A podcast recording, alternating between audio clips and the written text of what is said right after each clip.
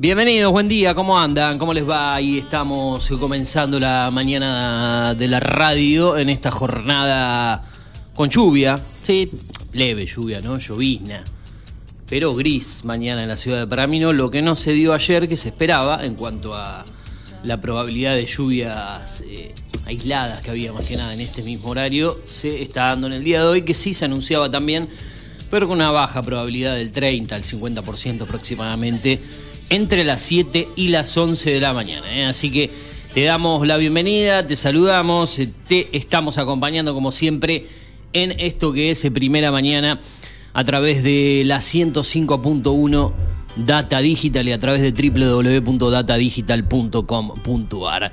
9 grados es la actual en la ciudad de Pergamino, la humedad del 92%, la presión es de 1004 hectopascales y hoy tenemos una probabilidad de una máxima de 17 grados, que calculo que en el transcurso del mediodía, si es que compone un poco esta inestabilidad, estaremos llegando a esa temperatura, pero ya a partir de mañana comenzará a sentirse el descenso que nos acompañará al menos en el resto de esta semana, porque a partir del día domingo nuevamente subirá la temperatura, o sea que es un sube y baja como para volverse loco prácticamente. Un día está la temperatura baja, el otro día sube, inestabilidad, humedad, nubes, bueno, todo efecto de la transición que tenemos entre lo que fue la sequía del año pasado a esta inestabilidad, humedad que nos va a acompañar por lo menos en el trayecto de este año y se va a notar en la primavera, en el verano que viene. Bueno, nos vamos adaptando a todos y a todo, por supuesto, y lo vamos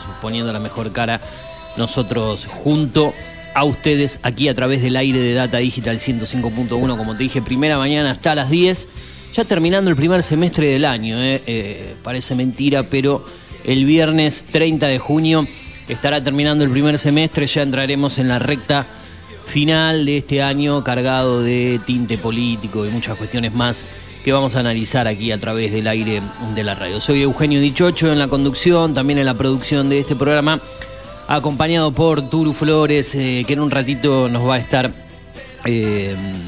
contando un poco algunas otras cuestiones y vamos a adelantar un poco el programa. Hoy, algo no habitual, ¿no? Tendremos un poco sobrecargada la segunda hora con entrevistas, sea en el piso, en el estudio, con columnas habituales y también con algunas entrevistas que tenemos programadas, pero eso será prácticamente en la segunda parte del programa.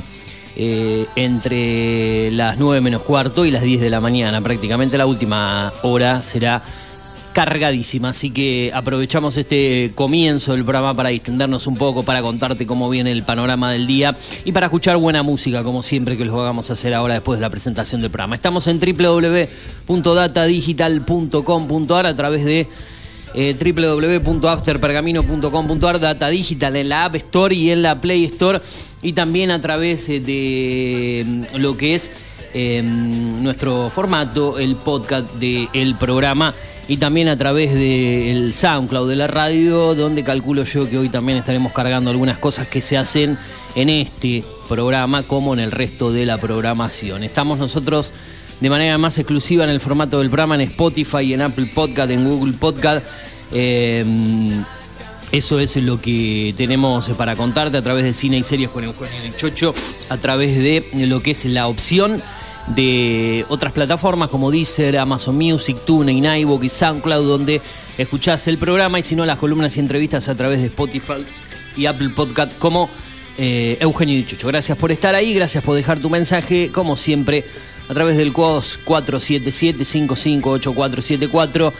Eso es lo que podés hacer y dejar tu mensaje en ese sitio, 2477-558474.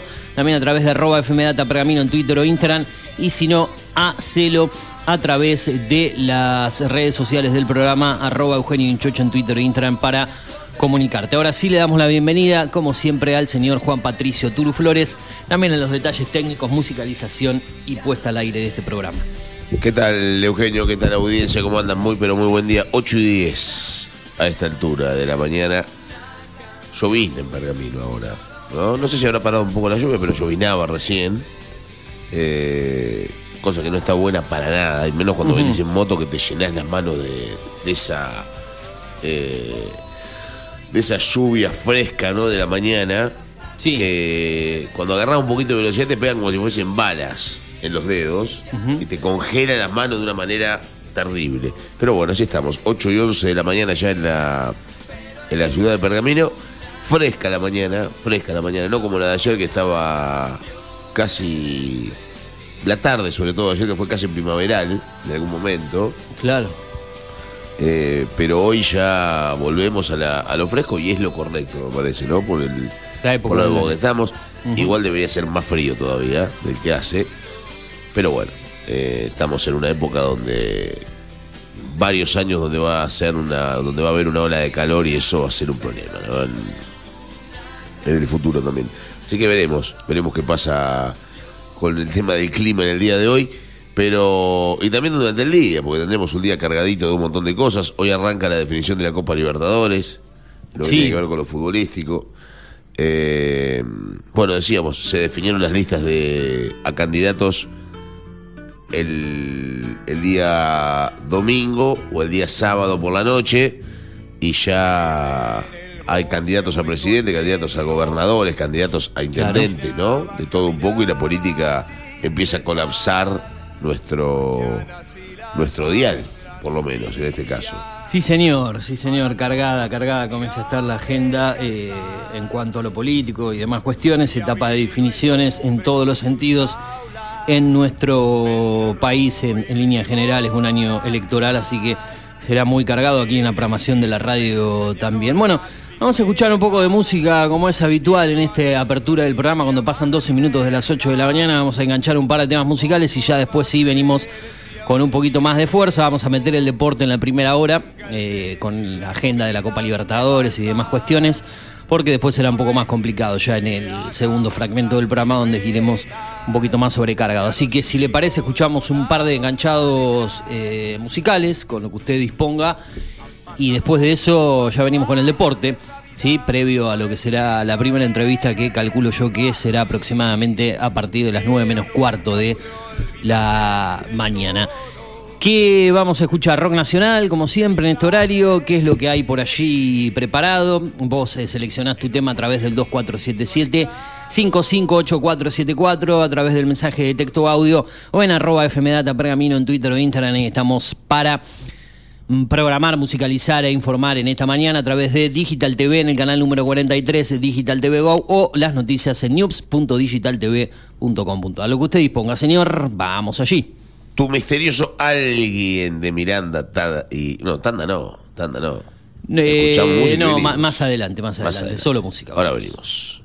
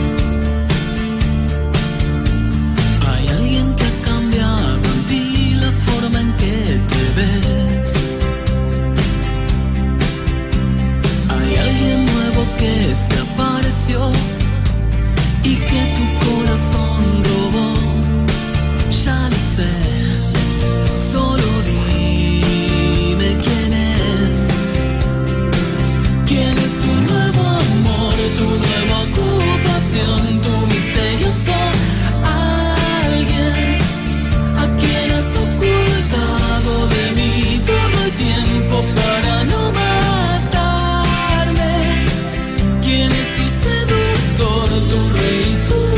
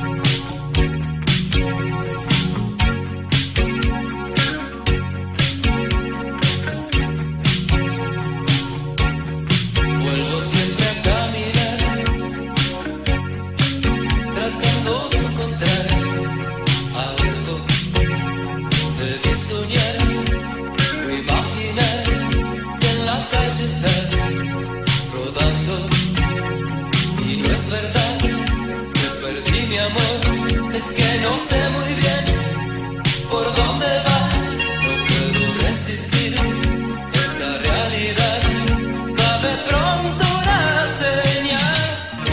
Es que tu cuerpo va flotando por mi habitación.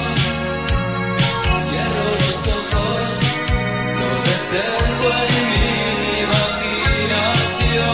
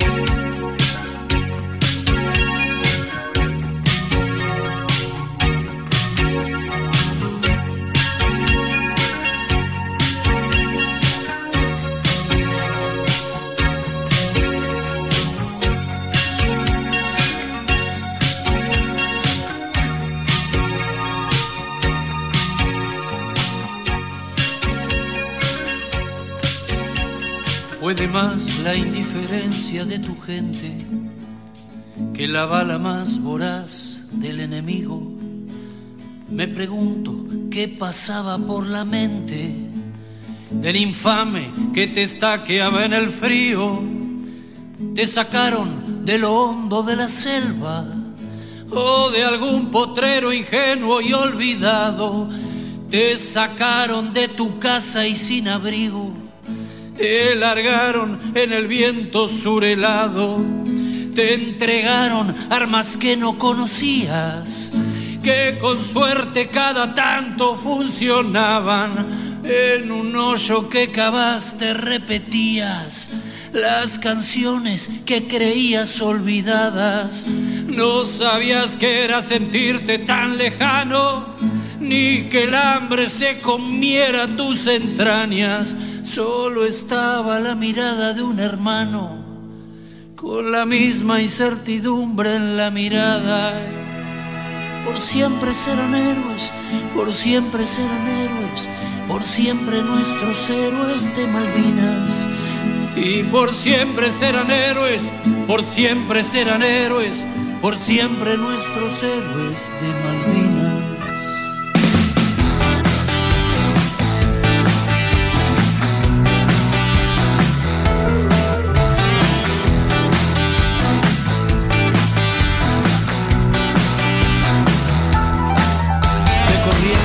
Buenos Aires y del Chaco, desde Córdoba, Mendoza, de La Pampa, desde todas las provincias argentinas los llevaron para hacer una patriada, y coraje fue lo que ellos demostraron frente a 1, 2, 3, 4 enemigos. Los ingleses que venían preparados, frío, hambre, y a los jefes argentinos, la basura indefinible de esa escoria que soñó con perpetuarse en la Rosada. Debería haber sido inmediatamente por sus pares en la gran Plaza de Mayo fusilada. Por siempre serán héroes, por siempre serán héroes, por siempre nuestros héroes de Malvinas. Y por siempre serán héroes, por siempre serán héroes, por siempre nuestros héroes de Malvinas.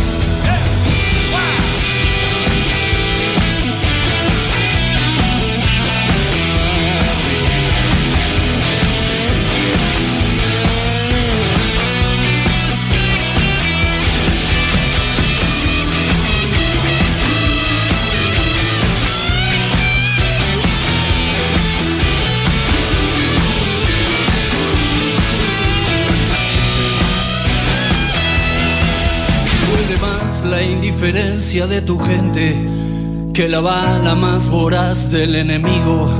Hubo menos héroes muertos en el frente que en el campo de batalla del olvido. Y allá quedarán eternos centinelas sin relevo, esperando que algún día, sin que corra sangre, vuelva la celeste y blanca a flamear sobre esas tierras argentinas. Por siempre serán héroes, por siempre serán héroes, por siempre nuestros héroes de Malvinas. Y por siempre serán héroes, por siempre serán héroes, por siempre nuestros héroes de Malvinas. Y por siempre serán héroes, por siempre serán héroes.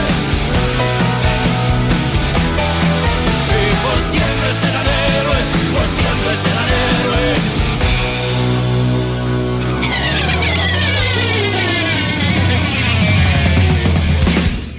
Por siempre nuestros héroes de Malvinas.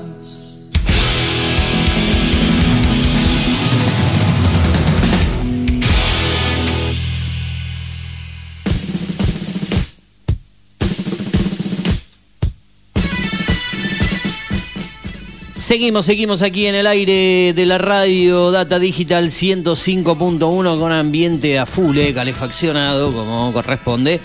La temperatura, la humedad, todo eso que nos está acompañando. Ahora el cielo se ha tornado más nublado en el correr de estas primeras horas del día. La humedad es del 92%. En Pergamino tenemos una temperatura que es aproximadamente de 9 grados. La presión 1004 hectopascales. Para hoy se espera una máxima de 17 grados y una mínima de 8, con probabilidad de lluvias que se van a mantener por lo menos en las primeras horas de esta mañana del día de hoy. Estamos como siempre hasta las 10. De luego de nosotros tendremos Tomá Mate aquí en el aire de la radio para darle paso al mediodía a la Gloria de Voto. Por la tarde, el Pergaminense, la segunda edición de la Gloria de Voto y mucho más, como siempre, aquí en el aire de Data Digital 105.1. Ahora sí, en el correr de la primera parte del programa, cerquita de las 8:30, tenemos una entrevista pactada para las 9:45 de la mañana. Lo que vamos a hacer es informar un poco de lo que acontece con el deporte. Arranca la actividad Copa Sudamericana, Copa Libertadores para el día de hoy. Juegan los equipos argentinos, juega San Lorenzo, juega River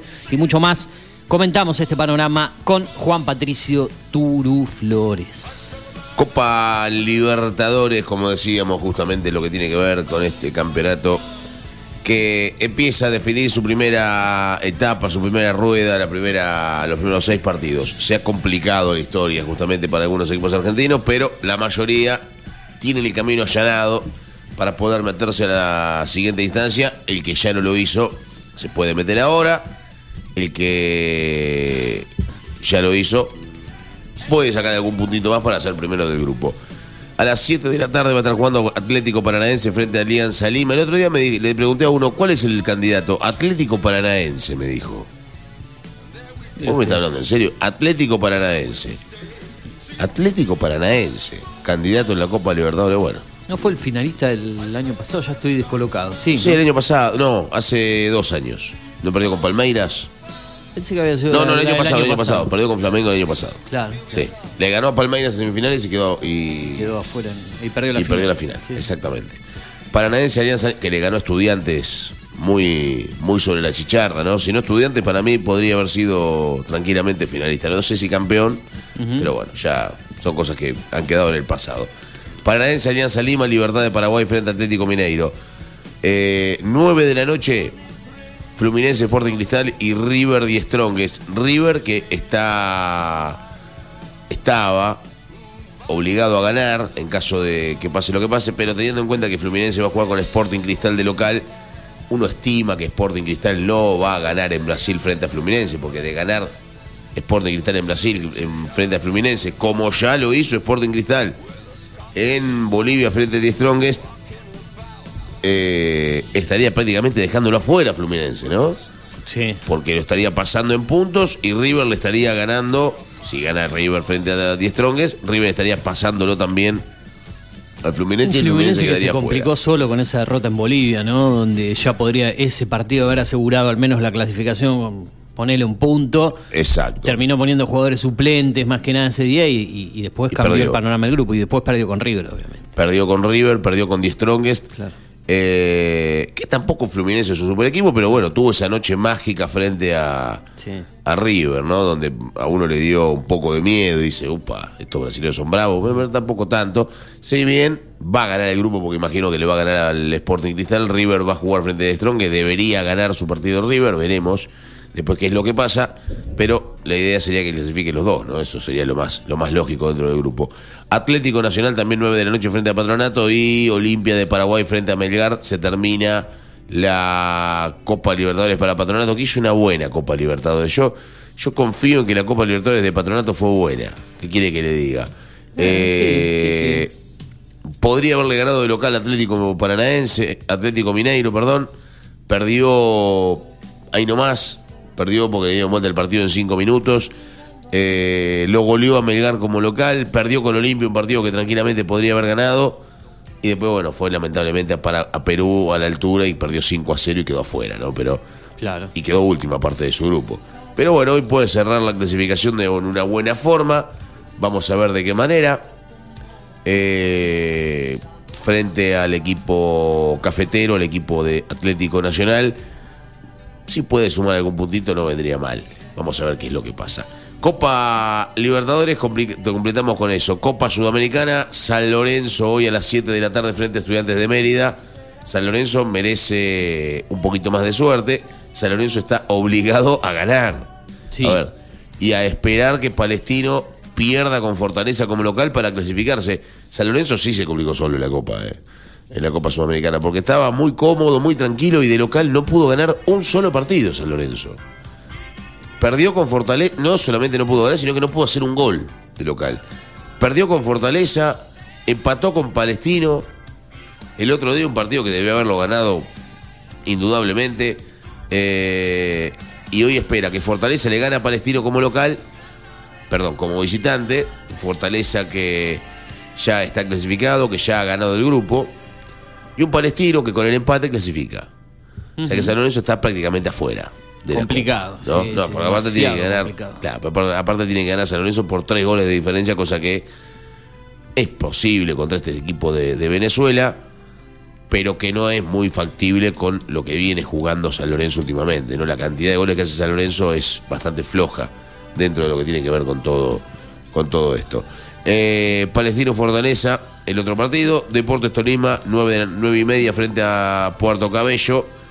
Y el partido que cierra toda la etapa de fase de grupos también para los argentinos en esta noche será Tigre visitando Brasil para jugar frente a San Pablo. Partido con historia, San Pablo Tigre, ¿no? Sí, Copa, ¿se acuerdan? Antecedente de esa final. La final de Sudamericana que terminó en quilombo, ¿no? Anduvo Sergio Massa, ¿sabés? Intercediendo. Exacto. Quien era intendente de Tigre, no sé qué rol ocupaba en esa situación. Sí, intendente de Tigre. Claro. Después fue candidato, cuando eso salió más o menos bien, que le pegaron a los jugadores de Tigre y Tigre perdió la Copa y la Copa Sudamericana. Algunos lo propusieron como candidato a presidente, fue candidato a presidente y ahora nuevamente otra vez. Luego ¿no? Después de 8 años vuelve a ser candidato a presidente, ¿no? Sí, este es el país que revive muertos vivos, muertos políticos. Bueno, pero tiene la bendición de Cristina. Ahora vamos a hablar de ese tema. Bueno, no, más adelante no, no nos metamos en política. No vamos a hablar de ese tema. No vamos a hablar de ese tema porque si el entrevistado me da el ok, podremos hablar de eso, ¿no? Vamos a ver qué... Veremos qué sucede. Qué bueno, 8:34 de la mañana en todo el país. Panorama que tiene que ver con Copa Libertadores, como decíamos. Habrá 4 equipos argentinos jugando esta noche. Libertadores y Sudamericana. River, Die Strongest a las 9, repetimos. Patronato visitando Atlético Nacional a las 21 horas. Patronato sin chances, Atlético ya clasificado. A las 7 de la tarde por Copa Sudamericana, San Lorenzo, Estudiantes de Mérida. A las 9:30 por Copa Sudamericana, San Pablo ante Tigre. Es lo que tiene que ver con copas internacionales en esta semana. Y recordamos que mañana va a estar jugando el Milan de Pergamino, 8 de la noche, Douglas ante el linqueño en el Miguel Morales, para seguir sacando diferencia, para seguir peleando por el campeonato. Veremos cómo le va también al Milan de Pergamino mañana, pero eso lo hablaremos mañana recién.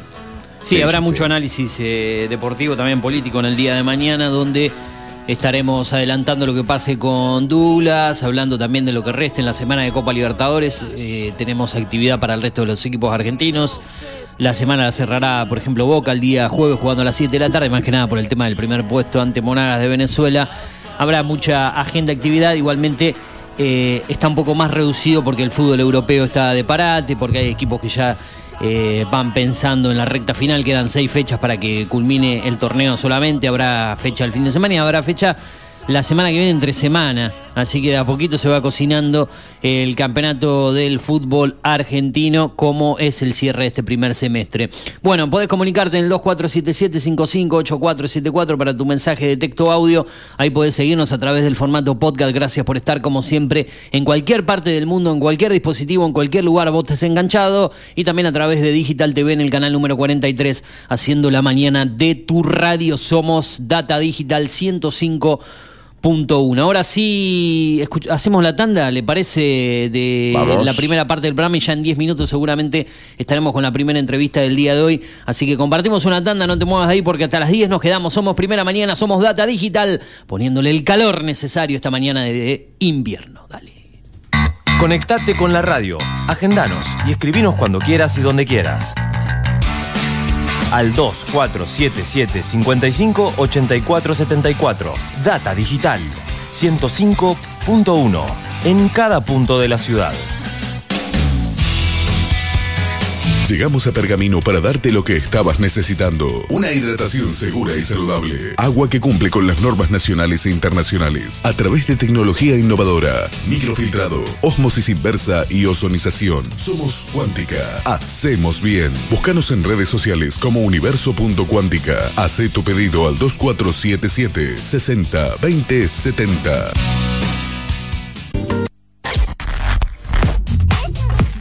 Data Digital en After 105.1 en cada punto de la ciudad, haciendo las mañanas con todo lo que querés escuchar.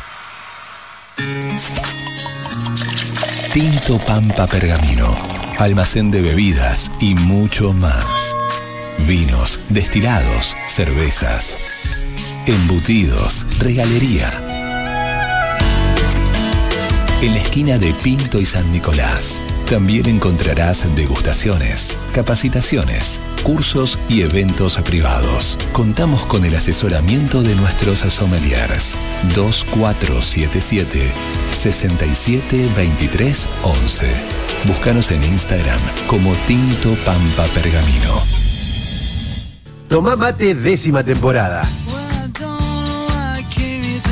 Julio Montero, Luz Márquez y todo su equipo te acompañan cada mañana con información, música y muchas risas.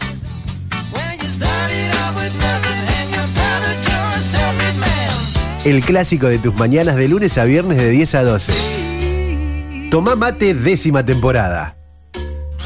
Por Data Digital 105.1. ¿Necesitas relajarte? Masajes descontracturantes, deportivos y reflexología. Masajes Ignacio Terrile. Atiende en Doctor Alem 110. Solicita turno al 2477-1536-7402. Facebook Masajes Ignacio Terrile. Data Digital en After 105.1. En cada punto de la ciudad. El desayuno para tus oídos. The Outlet Store, Outlet Premium de Inside y Fus, 25 de mayo 953. Encontranos en Facebook como The Outlet Store Pergamino y en Instagram The Outlet Store-Pergamino o al WhatsApp 2477-450874. Transporte y logística Pablo Rosti.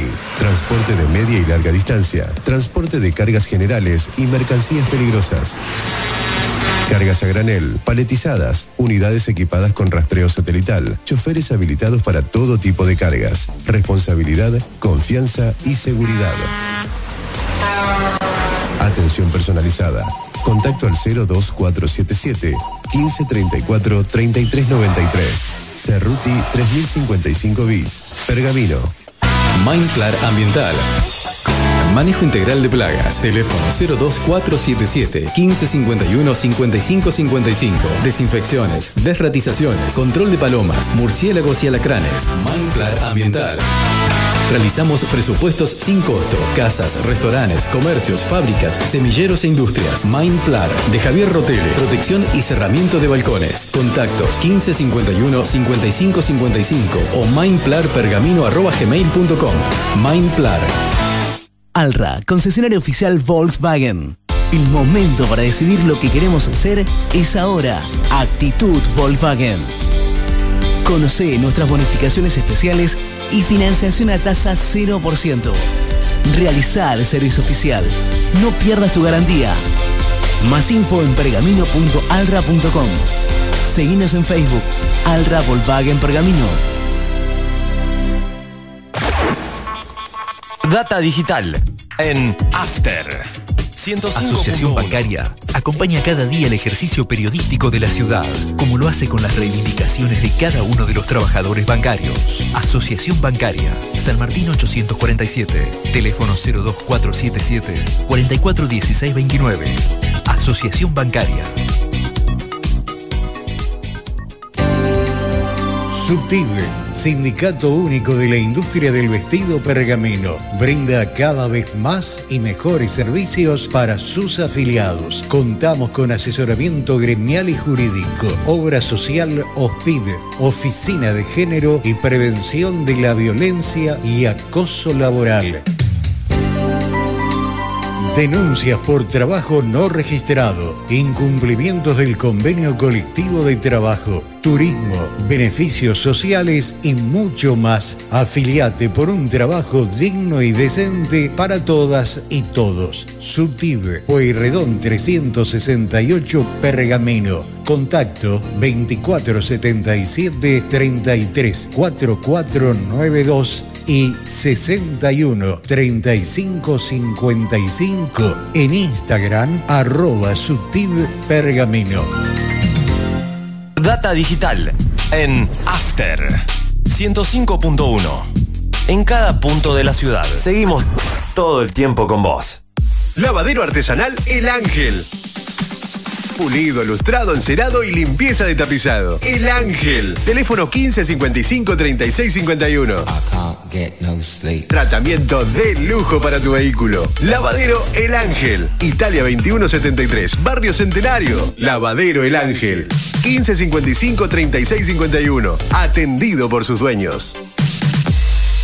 Data Digital en After 105.1. En cada punto de la ciudad. A esta hora de la mañana, somos lo que necesitas. Todos los sábados, de 10 a 13, Carlos Otegui hace... Deberías saber por qué. Información, análisis, reflexión.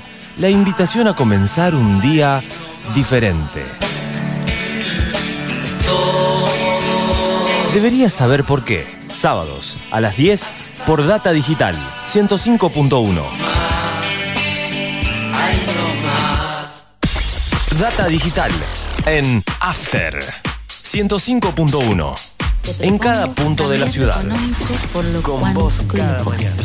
Regalate un verano panorámico, gastronómico, folclórico, histórico y óptico. Córdoba siempre mágica. Verano fantástico. Agencia Córdoba Turismo, Gobierno de la Provincia de Córdoba.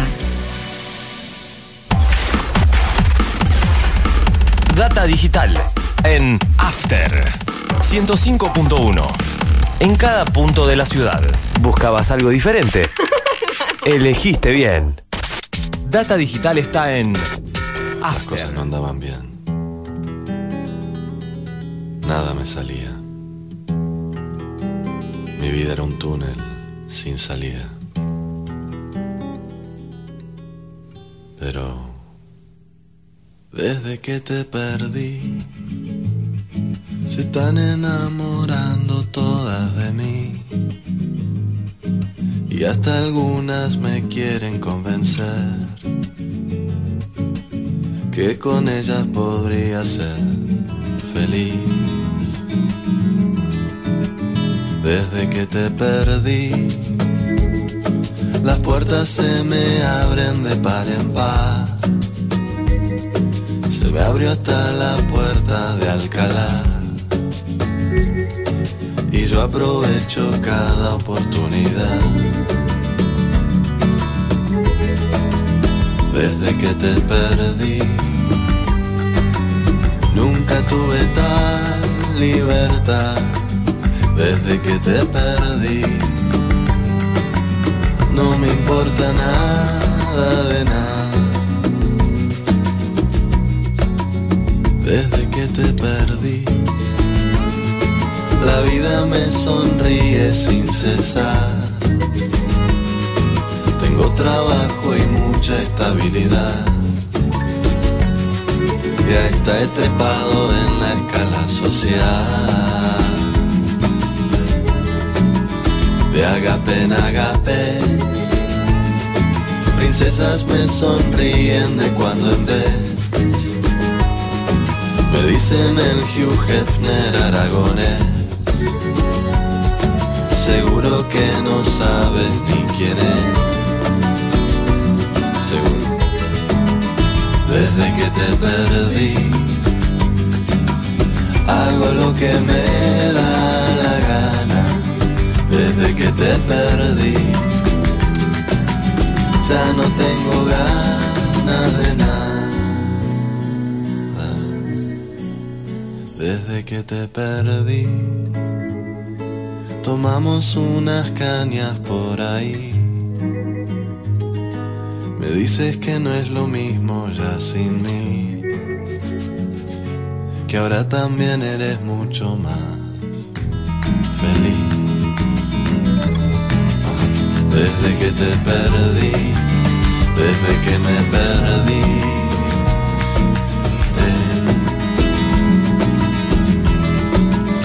Desde que me perdí, desde que te perdí, te...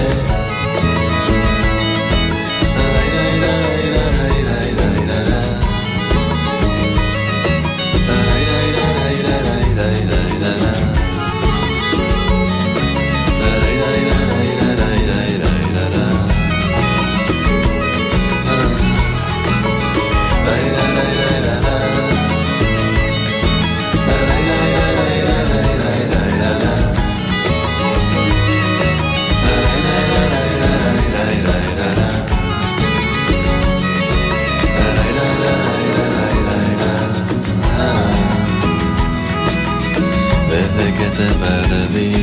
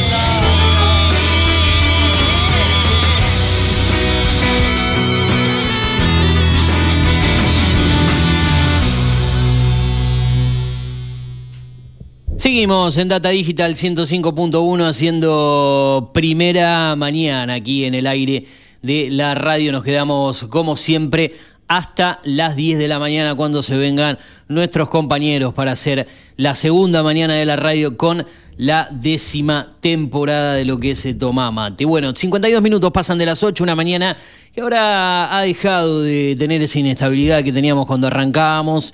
Está gris el cielo aún, pero el sol intenta salir, así que eso es lo importante, lo destacado aquí en la ciudad de Pergamino. Bueno, como lo hacemos habitualmente, una vez por mes aquí en nuestro programa, vamos a hablar un poco de la actualidad del comercio en la ciudad de Pergamino. Por eso hablamos y dialogamos con la presidenta de la Cámara de Comercio e Industria de la ciudad de Pergamino. Ella es Mariana García, quien está en diálogo con el programa. El Turu Flores, quien hacía el contacto con vos, y Eugenio Dichocho, quien te habla, te saludan. Gracias por atendernos como siempre, Mariana. Buen día, ¿cómo estás? Hola, buenos días, chicos. Gracias a ustedes por el contacto. Quiero aclarar, Eugenio, que estoy ahora, tomé licencia, pero esta es una entrevista que tenemos pautada desde la semana pasada y por eso el compromiso de cumplir con ustedes. Bien, bien, te agradezco por eso. La idea es, como siempre, tenerte al menos una vez por mes. Ya se ha transformado en una rutina, en algo habitual, y que lo desarrollábamos también un tiempo atrás en otra radio, así que gracias como siempre. Bueno, me hablabas de que has tomado una licencia, pero bueno, la idea también es analizar un mes de junio que cuando te llamábamos a fines de mayo hablábamos que se venía una fecha especial, como es el Día del Padre, no tan fuerte como es el Día de la Madre, el fin de año y otras fechas más, pero que también le da un poco de un panorama alentador al comercio para afianzar un poco las ventas. ¿Qué tan real fue esto en cuanto al consumo? ¿Subió, aumentó o sigue siendo preocupante la situación de los comercios en la ciudad de Pergamino? ¿Qué dejó ese panorama? La verdad es que, bueno, fue una fecha que, como bien decís, esperada, pero no es de las fechas comerciales fuertes. Fue una fecha que tuvo una venta aceptable a pesar del contexto que estamos viviendo y de los relevamientos de consumo que nosotros venimos dando a conocer y que venimos, analizando en la ciudad, y un consumo que viene con bastante retroceso. Uh-huh. Pero bueno, la verdad es que una fecha con un consumo bastante aceptable, relativo, dadas las condiciones que estamos atravesando. Uh-huh. Sí. Muy apuntalado, sí, Eugenio, por las promociones bancarias, muy, muy apuntalado, te diría, en un 90% el consumo fue con tarjeta de crédito, con financiación, y bueno, eso es lo que lamentablemente hoy sostiene, digamos, realmente el consumo. Claro, y algo que siempre nos comentás también, hay mucha gente que por ahí a la hora de elegir algún regalo o hacer una compra suele apuntar a comprar a través de internet, y eso hace que por ahí el consumo no quede aquí en la ciudad de Pergamino, sino que se realicen las compras a través de Mercado Libre, Mercado Pago y estas cuestiones que por ahí no dejan el dinero aquí en la ciudad, ¿no? Sí, ese es una de las mayores preocupaciones que hay ahora, porque la verdad es que hay un consumo vía de redes, plataformas digitales que hace que el consumo, bueno, se evapore de la ciudad de Pergamino, que obviamente tiene que ver esto con una cuestión de costos. La gente hoy busca precios y, bueno, uno lo entiende también, pero bueno, también hay que entender que el comercio pergaminense tiene un costo de logística que hoy es muy alto. Claro. A pesar de estar cerca de los centros de distribución, pero es un costo alto, el packaging, son cosas que yo te voy contando que van sumando el precio del producto, y que bueno, el packaging, las bolsas, todo lo que es incluso hay marcas en grandes marcas o tiendas que ya cobran directamente la bolsa. Claro. Si querés llevar el producto en bolsa, la tenés que pagar aparte. Uh-huh. Bien. Bueno, ¿cómo se preparan también para lo que resta del segundo semestre? Seguramente hay cuestiones que van complicando, el aumento por ahí, o un posible aumento en los impuestos municipales, bueno, cuestiones que seguramente en un segundo semestre se colocarán con la inflación, con todo lo que significa este año y con un panorama electoral, y después te voy a preguntar un poco sobre eso. ¿Cómo preparan y apuntan el segundo semestre? Y la verdad es que bastante preocupados, porque sabemos que se viene un semestre que el impacto de la sequía, sobre todo a nivel local, se va a dar más fuerte en el segundo semestre, esto lo dicen los expertos, así que bueno, ahí con mucha preocupación, con una inflación que lo venimos hablando, no tiene control, está completamente descontrolado el tema inflacionario, el aumento de precios, los comercios recibimos lista de precios casi semanalmente, esto es una locura, es imposible trabajar de esta manera, y entonces, bueno, el panorama para el segundo semestre bastante poco alentador. Pero bueno, veremos. También en el segundo semestre tenés fechas comerciales fuertes, el Día del Niño, el Día de la Madre, también, las fiestas navideñas, eso, viste, la verdad que el segundo semestre tiene siempre un comportamiento mejor en cuanto al consumo que la primera parte del año. Bien, y en el medio también tenemos unas vacaciones de invierno que por ahí un poco los que pueden y los que tienen la suerte por ahí dejan en alguna parte del mes de julio la ciudad, y eso hace que haya menos por ahí movimiento aquí en Pergamino. Bueno, veremos cómo es eso. También, Eugenio, este tema de los feriados extra largos que venimos soportando, la verdad hay que pensar en todo, ¿viste? El dinero se mueve de una ciudad a la otra, no es que, y bueno, después lo que faltó, porque se fue a Mar del Plata o a cualquier centro turístico, se lo sacás a Pergamino o a cualquier otra ciudad del interior, y eso no tiene retorno, ya la gente vuelve de su descanso merecido, pero viene sin posibilidades de consumir a la ciudad. Bien, perfecto. No quiero robarte mucho tiempo, te quiero agradecer como siempre por estar, pero bueno, no puedo dejar de preguntarte. Me acuerdo que en la entrevista del mes pasado te preguntaba si tenías ganas de estar en la política, de tener alguna participación en alguna candidatura. Bueno, finalmente lo vas a hacer, estás en una lista por decirlo así, opositor a este gobierno de la ciudad, o integrando esa lista en segundo término como candidata o precandidata a concejal. Contanos un poquito por qué decidiste finalmente entrar en el ámbito de la política. ¿Te gusta eso? ¿Te gusta participar, involucrarte? Pero bueno, contanos un poco más vos. Bueno, un desafío importante. La verdad es que, te digo la verdad, fue una decisión de último momento. Con Sergio veníamos hablando hacía bastante. Sí. Yo siempre me había plantado en no, que yo estoy, la verdad es que me la gremial empresaria, estoy trabajando ahí, me gusta, es un lugar donde trabajo cómoda, donde gestiono y lo ser. Y bueno, él venía insistiéndome, yo le dije que, bueno, en principio que no, en varias oportunidades, y bueno, sobre el final de la semana pasada él me dijo algo que a mí me hizo el clic, y es: el sector productivo tiene que tener un representante en el Consejo Deliberante, y bueno, nadie mejor que vos para esa representación, y eso fue lo que, digamos, me terminó de convencer. Obviamente que fue una decisión que previamente hablé en familia, porque tengo una nena muy chiquita y se vienen días que son intensos, y bueno, entonces luego de hablarlo aquí en casa y contar con ese apoyo, le dije que le acompañar, siempre presentándonos como una alternativa y no como algo de oposición, digamos. Eso es importante destacar. Y bueno, y un poco también con propuestas que vengan en general, viste, las campañas vienen apalancadas en propuestas dirigidas a sectores sociales vulnerables, que está muy bien porque, bueno, la política está para dar soluciones allí.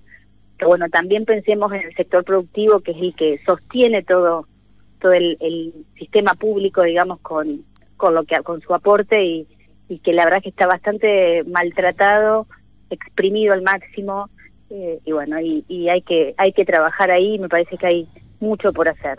Uh-huh. Bueno, como dijiste, fue algo de último momento, pero las ganas las tenías, y me imagino ahora el compromiso en toda esta etapa de campaña, 2 meses por delante, acá las elecciones de agosto, más que nada de acá hasta agosto, después el camino será largo hasta octubre, así que eso te va a demandar seguro mucho tiempo, ¿no? Sí, la verdad es que sí. Bueno, un desafío importante, viste, es salir de la zona de confort y es entrar en un terreno desconocido, pero bueno, la verdad es que fue una decisión que cuando la tomé, la hice con convicción, sí, con el corazón, y bueno, y como hice en mi gestión en la Cámara, en todo voy a ir con todo. Y bueno, y esa es un poco la idea, y un poco representar al sector, ya te digo, productivo de la ciudad, que es real que no tiene representación en el Consejo Deliberante. Mariana, a la hora de... ¿Qué tal? Buen día, te saludo al aire, el Turu Flores. ¿Cómo estás? Bien, bien, bien, todo tranquilo. A la hora de armar las listas, lógicamente, vos hablabas que lo hiciste, hablaste con tu familia para ponerte de acuerdo por el tema de tiempos y demás. Con el tema Cámara, vas a continuar, por más que te vaya bien o te vaya mal en las elecciones, si puedas entrar o no, vas a continuar trabajando, ya sea en la presidencia o dentro de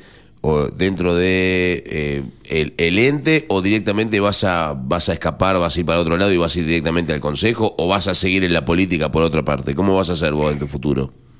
Yo la verdad es que no sé, esto es muy incipiente, muy reciente. Lo que sí te puedo decir es que yo te pedí inmediatamente una licencia a la Cámara, lo hablé primero con mis directivos, que son mis personas de confianza y en quienes delego, y en realidad es un trabajo en equipo. Yo soy la cara visible de un gran equipo de trabajo. Claro. Para que ellos continúen con la gestión. Así que, o sea, desde la Cámara siempre se hace política, pero no política partidaria. Y bueno, lo que yo no quiero es que se confunda, digamos, mi rol personal con el rol institucional, porque no es así. Por eso la decisión en este momento de tomar esa distancia y esa licencia es difícil, porque bueno, fue el tiempo muy, muy cortito, pero bueno, conté con el apoyo de mis directivos, y eso para mí es importante. Y bueno, ahora enfocada en esto, después veremos. Yo tengo una vocación social de trabajo muy fuerte, no creo que me quede en mi casa después de esto haciendo nada. Claro. Seguiré la gremial empresaria, la verdad es que a mí es un ámbito que me gusta, que conozco, que me ha permitido relacionarme con gente de todo el país, de todos lados. Formo parte del directorio de FEBA, que es la Federación Económica de la Provincia de Buenos Aires, de la Comisión Pymes de la Cámara Argentina de Comercio. Bueno, y eso me ha dado gimnasia y me ha dado digamos, algún tipo de relaciones más allá de la ciudad que me permiten tener una visión un poco más amplia de todo.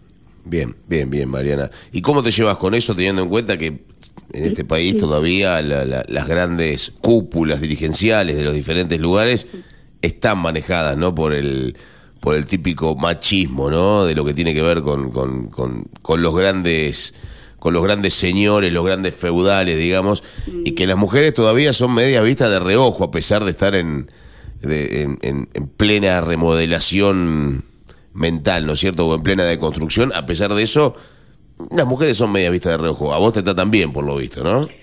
Yo siempre me he topado con caballeros. En las mesas me conozco todos los rosarios que te puedas imaginar y todos los equipos de fútbol, pero siempre conmigo con absoluto respeto, en todos lados, siempre. Esto lo tengo que destacar. Sí es cierto que las mujeres somos pocas, entonces yo, por ejemplo, participo de muchas reuniones en donde me destaco, tal vez no por brillante, pero sí por ser la única mujer. Uh-huh. En muchas reuniones soy la única. Pero bueno, nada, la verdad es que yo nunca... En lo personal tuve obstáculo por ser mujer, ni nunca nadie me dejó de escuchar o me ninguneó en la opinión por ser mujer. Eso a mí no me ha ocurrido. Yo sé que hay mujeres a las que les ha ocurrido, y la verdad es que, bueno, con eso hay que trabajar y hay que cambiar un poco la cabeza de todo eso, porque eso no puede suceder. Pero a mí personalmente no. Y bueno, probablemente vengan algún tipo de batallas de ese, o algún tipo de situaciones así, pero bueno, plantándose con respeto y con altura siempre se puede, digamos, repeler cualquier tipo de agresión en ese sentido. Bien, Mariana, ya de mi parte para ir cerrando, agradeciéndote por tu tiempo. Por más que vos dijiste que no se consideran del todo en sí oposición, ¿en qué considerás que se diferencian de la lista oficialista, por decirlo así, que está junto al intendente actual Javier Martínez? ¿Cuál es la diferencia? ¿Cuáles son las diferencias del lado de ustedes? Bueno, yo creo, a ver, el espacio es el mismo, porque bueno, Ajá. es el mismo espacio, eso hay que destacarlo. Uh-huh. Sí, una alternativa, y por ahí venir a complementar cosas que están faltando en ahora, que bueno, ya daremos a conocer. No creo que la gestión de Javier haya sido una gestión mala, todo lo contrario, uh-huh. Es una gestión que ha puesto el foco en la obra pública, en recuperar espacios abandonados y demás, pero bueno, me parece que tiene el desgaste propio de dos periodos, uh-huh. Y el desgaste propio de 8 años de gobierno. Uh-huh. Entonces, por ahí venir con propuestas nuevas, con alternativas, me parece que no está mal. Él es una persona de derecho que entiendo que va a entender y entiende cuál es de qué se trata la democracia, ¿no? Bien, y a nivel nacional, ¿cómo ves el panorama? Ya te lo pregunto como un análisis tuyo de lo político, las últimas definiciones que se dieron, finalmente la candidatura del ministro de Economía. ¿Cómo calificás lo que sucedió en los últimos días? Y la verdad es que, bueno, nada, me pareció al principio el oficialismo un manoseo con todo estos dos candidatos que se habían presentado primero como la que primera iban a fórmula, presentar de Guado, de Pedro y de Mansur, sí. Y de Daniel Scioli, claro, además, y después sí. A último momento ese volantazo. Claro. La verdad es que nadie es tonto en este momento, y la verdad es que subestiman un poco al electorado haciendo uh-huh. este tipo de jugadas y este tipo de cortinas de humo. A mí en lo personal me cayó bastante mal, uh-huh. y la verdad es que no creo, te digo honestamente, Eugenio, que si llegamos a elegir como presidente los argentinos a un ministro de Economía que tiene una inflación completamente descontrolada, bueno, algo está fallando, ¿no? Algo que como sociedad nos tenemos que replantear. Bien, y a nivel nacional, la mejor alternativa, ¿cómo ves? ¿Cuál es para vos de los candidatos que se presentan del sector de ustedes? Sí, yo estamos con el espacio de Patricia Bullrich. Patricia Bullrich, obviamente. Sí, me parece que, mira, yo los conozco. Porque ella a todos y no Rodríguez Larreta es tu visión, además de la lista que estás. ¿Por qué ella y no Larreta? Porque ella es más firme en cuanto a Ajá. las propuestas y a las cosas que hay que hacer y a la oportunidad de hacerlas. Sí. Eso es lo que a mí me convence de Patricia. Es una Ajá. persona más firme en cuanto a no solamente en lo discursivo, que es importante también, pero sino con propuestas concretas, con un paquete de leyes que tiene ya elaborado, con un equipo Ajá. de trabajo que viene hace muchos años trabajando, con un equipo que tiene preparado la provincia. Ya tenía 3 precandidatos para la provincia para gobernar, uh-huh. y los 3 precandidatos tenían prácticamente la misma línea de trabajo, y los 3 suman cosas para, bueno, ahora se definió que fuera Grindetti, claro. Sí, y bueno, y me parece que eso es lo importante, ¿no? La pluralidad y pero fundamentalmente el énfasis en determinar cuáles son las causas y cómo resolver esas cuestiones. Esa me parece que es mucho más firme a la hora de proponer y de decir este es el camino a seguir. Bien, bien. Te agradecemos por el tiempo, Mariana, por haber dialogado con nosotros, por habernos contado, bueno, tus perspectivas, tu análisis de lo que dejó el mes de junio desde tu rol como presidenta de la Cámara y por contarnos un poco cómo te preparás para este nuevo desafío. Seguramente más adelante, ya más en etapa de campaña y demás cuestiones, seguiremos molestándote para ver cómo sigue esto y cómo vas con este desafío. Te deseamos toda la suerte desde aquí. Y gracias, como siempre, por estar con esa predisposición para este programa y aquí en la radio en Data Digital. No, gracias a ustedes por el contacto. Pido disculpas, estoy un poco sin voz. Se nota, por eso no quería robarte más minutos. Los cambios de clima continuo nos matan. Ay, todo el mundo, sí, está todo el mundo igual. Estamos todos igual. Terrible. Pero no quería dejar de estar porque la verdad agradecida siempre por el contacto con ustedes y por el espacio de... digamos que tengo en el programa de ustedes. No, por favor, es un placer. Espero seguir teniendo. Mariana, antes de que te vayas, perdón, un segundito. No, por favor. Un segundito. A ver. Vos no renunciaste, pero sí te vas o te tomaste una licencia hasta las elecciones, sí, me imagino, acá en Cámara de Comercio. ¿Quién toma tu lugar mientras vos no estás? Bueno, mi vicepresidente es Lidia Piatti. Ah, bien. Es Lidia Piatti, con quien, bueno, yo en estos días ella estaba justo ausente en estos días, pero bueno, tengo ya pendiente una reunión en un rato para definir, digamos, algunas cosas. Perfecto, listo, nada más, por lo menos de mi parte. Bueno. Saludo grande, Mariana, hasta luego. Bueno, buena semana en lo que resta, gracias, suerte en el desafío, gracias. Bueno, Turo, creo que interesante, ¿no? Como siempre. Lo que dialogamos, más que nada hoy fue una charla de definiciones de candidaturas, más de en lo que va a ser la política que lo que dejó el mes en la Cámara de Comercio, pero sí le preguntamos cómo el mes de junio, un mes más difícil, uno de los meses más difíciles para el sector, pero bueno, poniéndole toda la energía, la garra para adelante, para salir adelante de esta situación económica que nos preocupa a los argentinos y ahora seguramente cumpliendo ese rol, involucrándose en el ámbito político, acompañando la lista de Sergio Bocanera como precandidato a intendente. Bueno, esta nota la vas a poder volver a escuchar, revivir a través de nuestro podcast, en el SoundCloud de la radio también la vamos a estar reviviendo, así que podés engancharte si te lo perdiste o querés compartirla con algún amigo o alguien a través de Spotify, nosotros también en el podcast de nuestro programa, Apple Podcast y demás opciones en Eugenio Dichocho, el SoundCloud de la radio que es FM Data Pergamino. Ahora sí, un tema musical, ¿le parece? Y después vemos si seguimos con la adrenalina informativa de este programa el día de hoy. Teníamos 3 notas prometidas, con una cumplimos. Al menos veremos qué pasa. 2, calculo que seguro vamos a llenar. Veremos si son 3. Veremos si son 3, dale. Música. Música y venimos. Dale.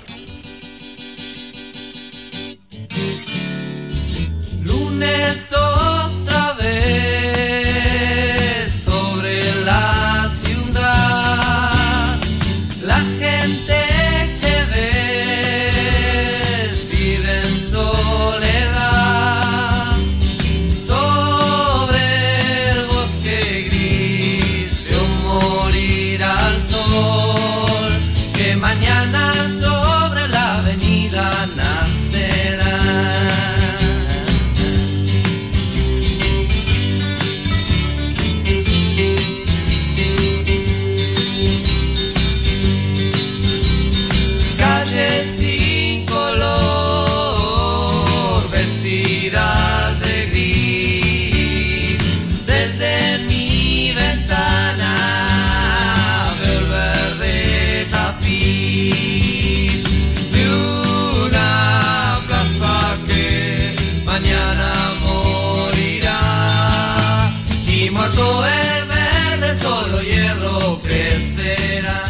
Muy bien, ahora sí, volvemos al aire de Primera Mañana por acá por Data Digital en After 105.1. Estamos en comunicación con un candidato a presidente, en este caso con el señor Guillermo Moreno. Lo saludamos. ¿Qué tal, Guillermo? ¿Cómo anda? Muy, pero muy buen día para usted.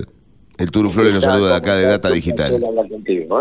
Bueno, un placer enorme. Ayer justamente hablamos a la noche, le mandé un mensaje muy tarde justamente y me contestó, me dice, sí, no hay problema, mañana a tal hora llamame, salimos perfecto, como siempre. ¿Qué tal? Bueno, ¿cómo anda don Guillermo? ¿Bien? Bien, muy bien, acá trabajando. Bueno, me imagino que debe estar laburando a fondo como siempre. Con respecto justamente, yo lo que le quiero preguntar en primer lugar es... por su candidatura, lógicamente, ¿no? ¿Cómo surge esta situación? Usted ya hace un par de años o un par de elecciones a presidente que se va a presentar. Esta va a ser la segunda, si no me equivoco, ¿no? ¿O ya la tercera? No. No, de presidente esta es la primera. No, gobernador había sido la anterior, ¿o no? No, tampoco. Había sido diputado. En el 19. Bien. En el 21, perdón. En el 21.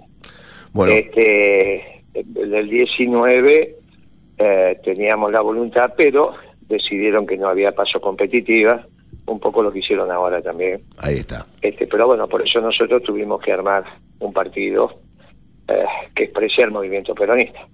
Claro. Sabíamos que iba a haber el partido justicialista en manos de un socialdemócrata, no iba a haber paso competitiva, bueno, es lo que está pasando. Si no hubiésemos armado otra herramienta electoral, te hubiese pasado lo de Scioli. Claro, lo hubiesen borrado de un plumazo, ¿no? en ese caso, justamente. No es un problema lo que están haciendo, pero bueno, es un problema de ellos. No es un problema. ¿Usted cree que el kirchnerismo en este caso representa fielmente al peronismo o que está por ahí medio errado en el camino? Mire, no sé lo que es el kirchnerismo. A mí Kirchner me decía, cuando nos dicen kirchneristas, que nos piden bajar el precio, así que no sé. No existen las 20 verdades kirchneristas, no existe la doctrina kirchnerista.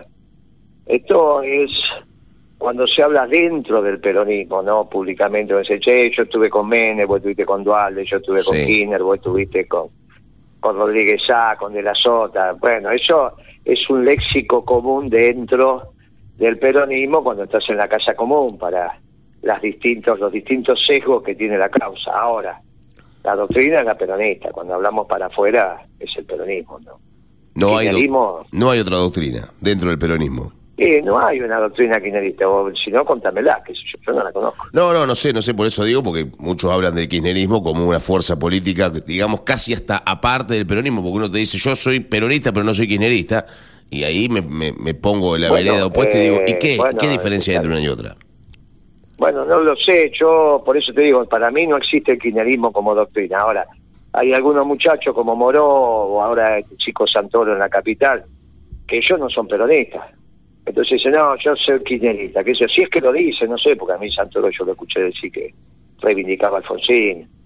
Así que no sé, claro. Es una melange, pero no sé, por eso, que lo tienen que explicar ellos, no nosotros explicamos el peronismo. Claro, ¿usted cree que ya no existen más los partidos que sean pura y exclusivamente partidos con doctrinas absolutas? Por ejemplo, a ver, no existe la doctrina radical, pero sí existe el partido radical o existe la idea del partido radical, o por lo menos la estructura de un partido radical.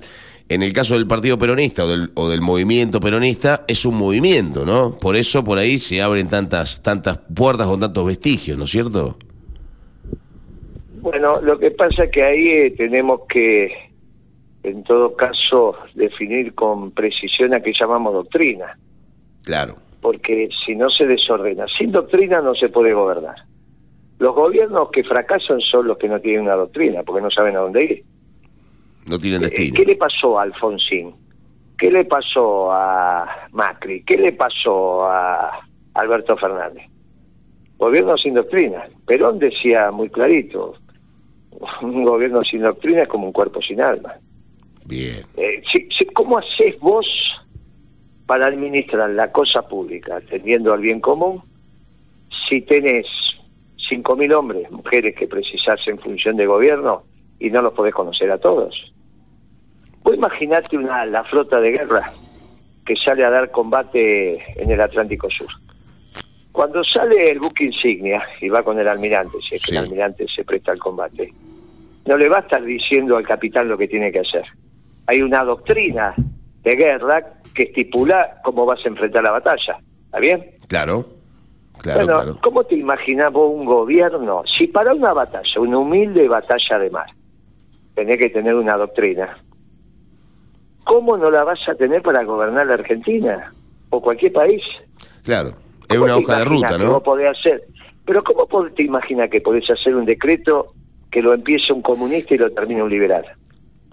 El comunista empieza haciendo un decreto violentando la propiedad privada, y el liberal termina diciendo que el ABC de la vida es la propiedad privada. ¿Me podés explicar cuando lees ese decreto cómo lo entendés? No, es un país que está al borde de la explosión, evidentemente, ¿no? Porque bueno, se juntan el agua y el aceite, se juntan el frío y el calor, hay un remolino, ¿no? Y esto es lo que le pasó a Macri, y esto es lo que le pasó a Alberto Fernández. Como no saben lo que es una doctrina, porque no lo han estudiado, piensan que se puede hacer un gobierno sin doctrina. Imposible. Le preguntaron a Alberto Fernández, ¿cuál es la doctrina del Frente de Todos? No, ninguna, porque somos un gobierno de coalición. Y si no hay doctrina, ¿para dónde vas? No sé qué consideran que es una doctrina. La doctrina es lo que te permite tomar unas decisiones hacia una misma dirección. En cierto punto, entonces... Esto es obvio. Cuando el médico... ¿Qué te enseñan en la facultad? Bueno, cómo se opera el corazón, entre otras cosas. Después tenés la práctica. Bueno, te van enseñando la toma de decisiones. Bien. La doctrina, para un médico es sencillo, para un ingeniero es sencillo. En la política, si no tenés doctrina, ¿para dónde vas? Claro. Eso, lo que pasa es que son muchachos sin formación. Se puede entender el Macri, que era, viste, que se levanta tarde, a las 10 de la mañana estaba haciendo gimnasia, trabajó poquito en su vida, bueno, nunca... Ahora, un pibe como Alberto Fernández, que viene de toda la vida, esto lo tenía que saber, es el ABC, pero el tema es que no son peronistas. Ahora, yo consulto algo que tiene que ver con lo que estás planteando, ¿no? Justamente en este caso. Cristina Fernández, parte importante del peronismo, tal vez la figura más reconocida y creo que por muchos años más la figura más reconocida del peronismo será y la más votada en caso de que participase en una elección, eligió a Alberto Fernández y en este caso eligió a Sergio Massa para ser en su partido justamente la persona indicada para poder gobernar el país en caso de ganar. ¿Cómo lo ves a esto? Que son personas que la han bastardeado en un montón de aspectos, la han maltratado en un montón de aspectos, a ella y a su... Preguntáselo a ella, los temas personales se los tiene que preguntar a ella. ¿Yo qué puedo saber de... Pues ella no atiende el teléfono, no es como usted, Guillermo. Y bueno, pero porque no te atiende el teléfono, haces una pregunta que no se puede contestar. ¿Una pregunta retórica de usted? Bueno, puede ser. No sé si retórica, no se puede contestar. Yo qué sé yo, porque qué es lo que pasa por su cabeza. Bueno, no lo sé, pero aparte, ¿quién lo puede saber? Pero aparte no tiene sentido, porque ¿qué importancia tiene lo que pasa por la cabeza de Cristina? Lo que tiene importancia es analizar los hechos. Bueno, y fue lo que pasó justamente ahora, ¿no? Con Alberto gobernando y ella tirando tiros por todos lados. Pero, bueno, está bien, pero no es tu pregunta. Tu pregunta es, ¿qué le pasa a Cristina que elige la gente que la batardea? ¿Qué sé yo? No sé, pero aparte tampoco me interesa saberlo, ni a mí personalmente, ni pensarlo. Bueno, ¿y cómo viste vos el gobierno de Alberto en los 3 años sin monedas que cumplió ahora? Ya te lo he dicho, sí, cuando arrancó te dije que eligió al peor, a vos te lo dije. Sí. Y bueno, y entonces, pues, lamentablemente vos me tenés que decir, Moreno tuvo razón. Y la verdad que tampoco el pueblo, o los que nos están escuchando, que digamos, uy, Moreno tuvo razón, no tiene mucha trascendencia, porque está sufriendo el pueblo. Lamentablemente sí. Está sufriendo. Y bueno, entonces... ¿Y usted? Y sobre todo esta decisión de poner al ministro de Economía, que es el eslabón más débil del gobierno, en vez de poner a la economía en una cajita de cristal, lo tiran al barro de la política, es un desacierto inconmensurable. Pero eso lo van a pagar muy caro. Es el sueño de su vida igual, Es el sueño de su vida, Para Massa. ¿De quién? Para Sergio Massa. ¿Qué te importa? Otra vez me llevas a la psicología, te equivocaste de entrevistado hoy. Tienes que entrevistar a un psicólogo. ¿Qué te importa si es el sueño de su vida? Y qué sé yo. Hoy te levantaste con las ganas de meterte en la cabeza de la gente. Por ahí puede ser también un poquito, pero vio. ¿Usted qué piensa de... No, ¿qué piensa? ¿Qué pensaría hacer en caso de gobernar? En caso de que le toque ganar, cosa que... va a tener que pelear bastante, pero creo que tiene obviamente la capacidad porque lo ha hecho en su momento, no como gobernante, pero sí como conductor de cierta parte económica o del INDEC, de un montón de cosas que sí fueron bien manejadas en su momento. Mirá, lo primero que tenés que resolver es el tema de la inseguridad que le molesta al pueblo. Ese raterío que todos los días lo ves en la calle. ¿Está bien? Cuando algunos robaron las cajas de seguridad de un banco un fin de semana, fue comentario de todos los bares, pero vos no la veías a la gente preocupada. Cuando le pegan un palazo a un jubilado hoy, que le entraron y le llevaron $2.000 pesos y $300 una pareja de jubilados de, sí, no sé, 78, 79 años. Eso no puede pasar. Y eso es producto del Paco. Por lo tanto, lo primero que tiene que resolver es la producción y comercialización del Paco. Y para eso tenés que ir a Nordelta. ¿Dónde vas a hacer? Yo te digo a vos, che, estás en Pergamino, vale, va. ¿Dónde arrancamos para terminar con el Paco? Rápidamente. Bueno, vos me decís, Guille, arrancá para Nordelta. ¿Estamos de acuerdo? Bien. Bueno, entonces el 10 a la noche tenés que hacer la primera reunión de trabajo en Nordelta, para que quede claro que se terminó. Después te viene un problemón, que es el síndrome de abstinencia, porque tenés 250.000 pibes que consumen entre Capital, Gran Buenos Aires, hasta el tercer cordón, ponete, ¿no? Y eso, a los 2 o 3 días ya tenés síndrome de abstinencia, porque la comercialización del Paco se termina, olvídate, vas a Nordelta y eso se terminó. Bien. Como cualquier producto va de arriba para abajo, ¿está bien? Bien. Lo que pasa es que vos se habla con Patricia Bullrich y te va de abajo para arriba, que ir a la villa pensando que los peruanos, los paraguayos, no sé quién son los responsables, ¿está bien? La vos arrancarías al revés, volteando los grandes. Tenés que arrancar al revés. Y por decantación que los chicos. Pero ¿y qué tenés que arrancar al revés? ¿Cuántos narcos importantes puede haber en la Argentina? No sé, puede haber 4 como una locura, ¿no? O 3. Y bueno, si tenés 2 usinas lácteas que son las importantes, no creo que haya mucho más del Paco, ¿no? Claro, claro. Bueno, pero ¿viste qué fácil que es? ¿Viste cómo hablando te pones de acuerdo? En vez de hablar de no, porque tenemos centenares de soldaditos, porque los búnker, porque esto, que los paraguayos, que los bolivianos, que los peruanos, que los uruguayos, que... Pasa Nordelta, se soluciona ese tema en 3 minutos. Después te viene un problemón, Sí. El síndrome de abstinencia. Solucionalo del Paco. Porque ahí está el gran problema, ¿no? También. Bueno, lógicamente, ahí ya... No le saquemos las cosas a los muchachos, ¿no?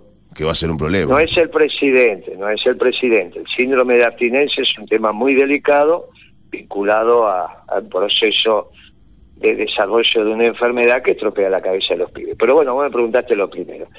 Lo segundo es mandar la ley de arrendamientos rurales. ¿Está bien? Vos tenés que bajarle el costo de producción de los alimentos a los productores. Ahí en la zona tuya...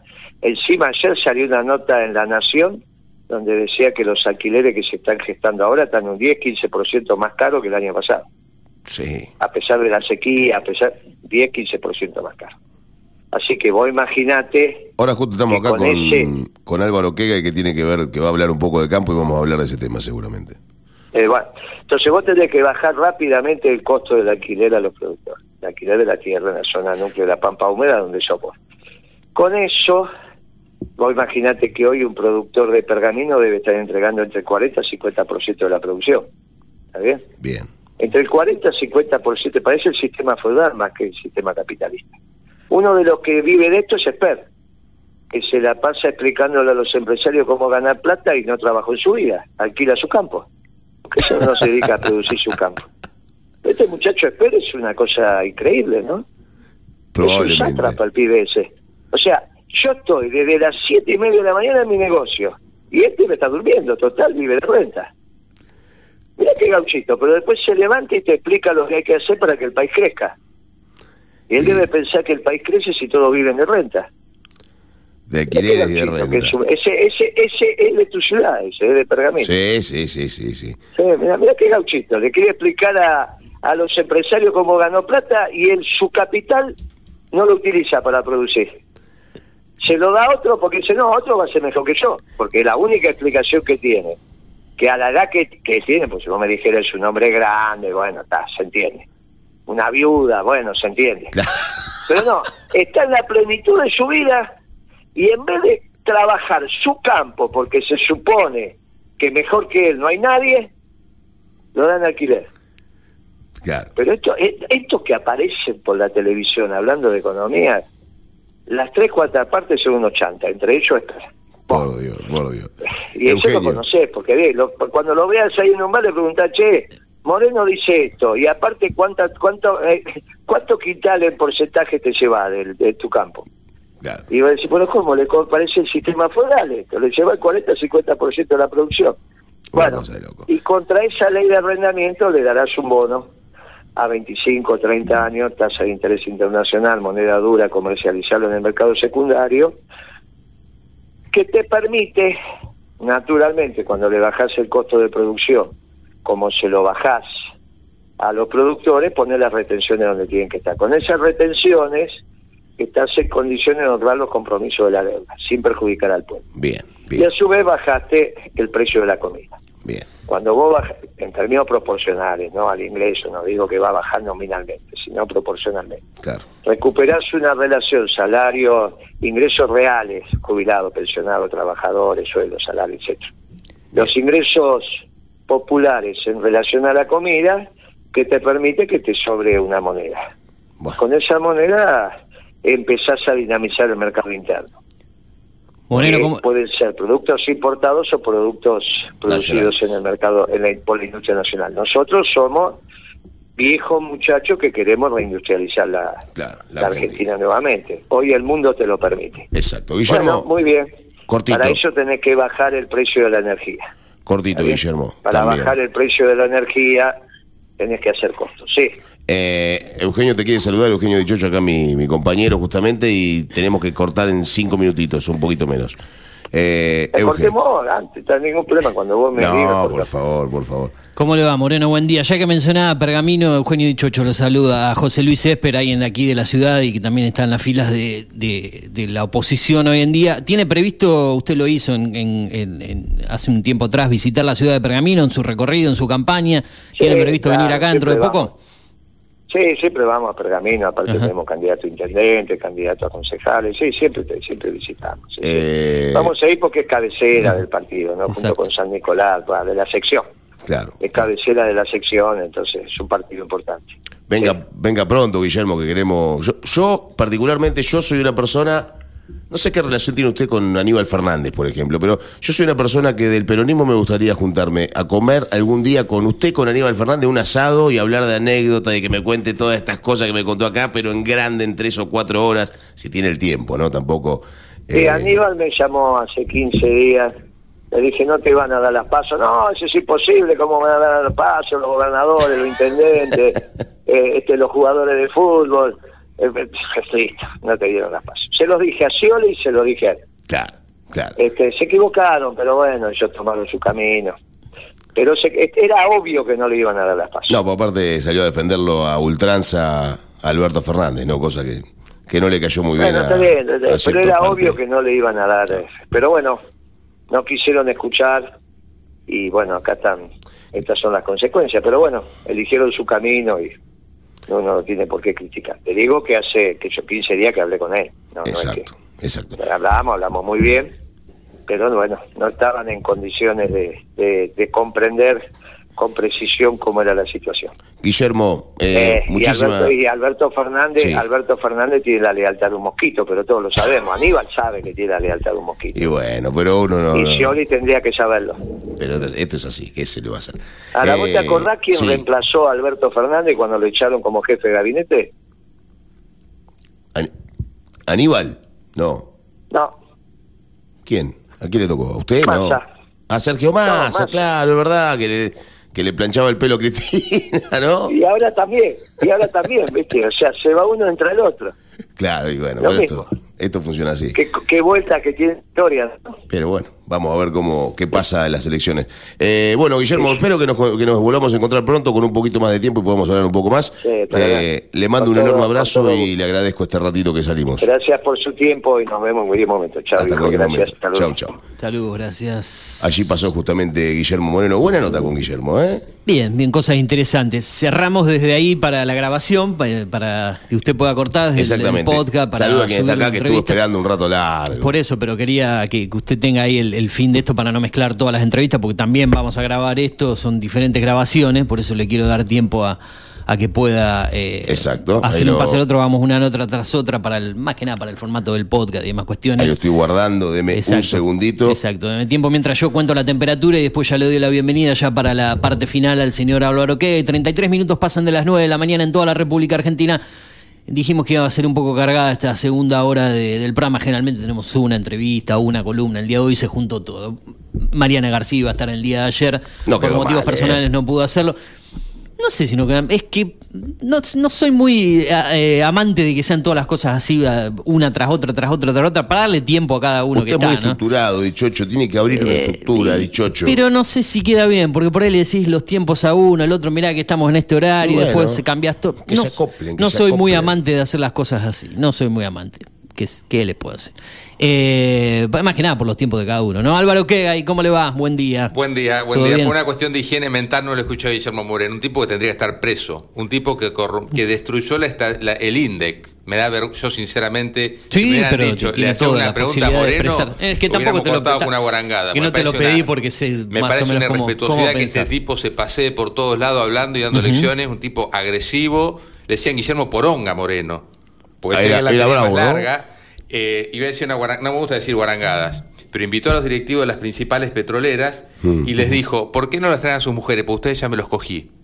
Porque así se manejaba un mafioso, un rufián y dando lecciones. La verdad que no te voy a decir nada a vos porque le hiciste la nota como corresponde. No, pero la verdad que es una persona repugnante que le hizo muy mal al país. El INDEC era un organismo de una reputación enorme. Lo destruyó porque como no podían controlar la inflación, lo que hicieron, bueno, ¿se acuerdan que multaban a las consultoras? Sinceramente, bueno, ni sé lo que dijo de Campo, ni me interesa escucharlo, pues si Moreno va para allá, yo voy para el otro lado. Así que estás en la antípoda. En la antípoda, pues me parece una persona aparte grosera, desubicada, con vos tuvo un buen tono, porque fue coloquial la entrevista. Si le preguntás algo, si hubieras preguntado por la época de intervención del INDEC, seguramente te hubiera contestado con una barangada o hubiera cortado la entrevista. O sea que le decía al Turu que lo veo mucho se pasea mucho está canales, mucho en los medios nacionales. Lo veo mucho en crónica, bueno, debe estar, está seguido ahí, está de manera muy, muy continua. Es un personaje simpático, digamos, que dice cosas. Le suma, digamos, como, para el rating. Es para como Aníbal Fernández, digamos. Aníbal Fernández. Bueno, es lo que yo le planteé. Es como Luis Juez. A ver, lo mismo. A mí me parecía que Luis Juez era muy mal candidato, no ganó de casualidad la gobernación. Mal candidato porque fue un espantoso intendente de Córdoba y no ganó de casualidad la gobernación, pero un tipo que vos te divertís entrevistándolo. Y no sé si menos, porque viste ahí hay falta de disfrutar algo, pero no importa. El oficialismo daba 15, entre 10 y 15 de ventaja a Yarlora. Hay que las encuestas están cada vez más manipuladas y más veremos si menos realistas. Le suma o no a un Javier Milei que piensa que trabaja para el gobernador Schiaretti es el que trabaja para Horacio Rodríguez Larreta, así que tengan cuidado con la sorpresa. El paseador de perros, dijo Luis Juez. Bueno, ¿cómo anda todo en este bendito y querido país? Siempre decimos que las cosas van empeorando cada vez que hablamos.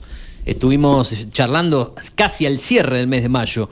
¿Cómo analizás la situación? Después entramos al terreno de la política, arrancamos hablando de política, pero después hablamos de candidatura y demás cuestiones. Pero ¿cómo está el campo? Venimos, creo que todavía no se había desarrollado, me las confundo, Agroactiva, ¿no? Es la que se hizo ahora último. Todavía fue a comienzo de junio, nosotros a fines de mayo. Exactamente, anduvo muy bien la exposición, he hablado con algunos expositores. Mejor de los esperados. O sea, la gente, el sector agroindustrial viene con el ánimo por el piso, las ventas han caído un 50% prácticamente, entonces por ahí, viste, cuando vos bajás las expectativas decís, mira, este día del padre no voy a vender nada porque hay una miseria bárbara. Y te entró más gente la que pensó, sí, fue bueno. A lo mejor fue peor que el año pasado, pero como bajaste las expectativas, el resultado parecería ser mejor.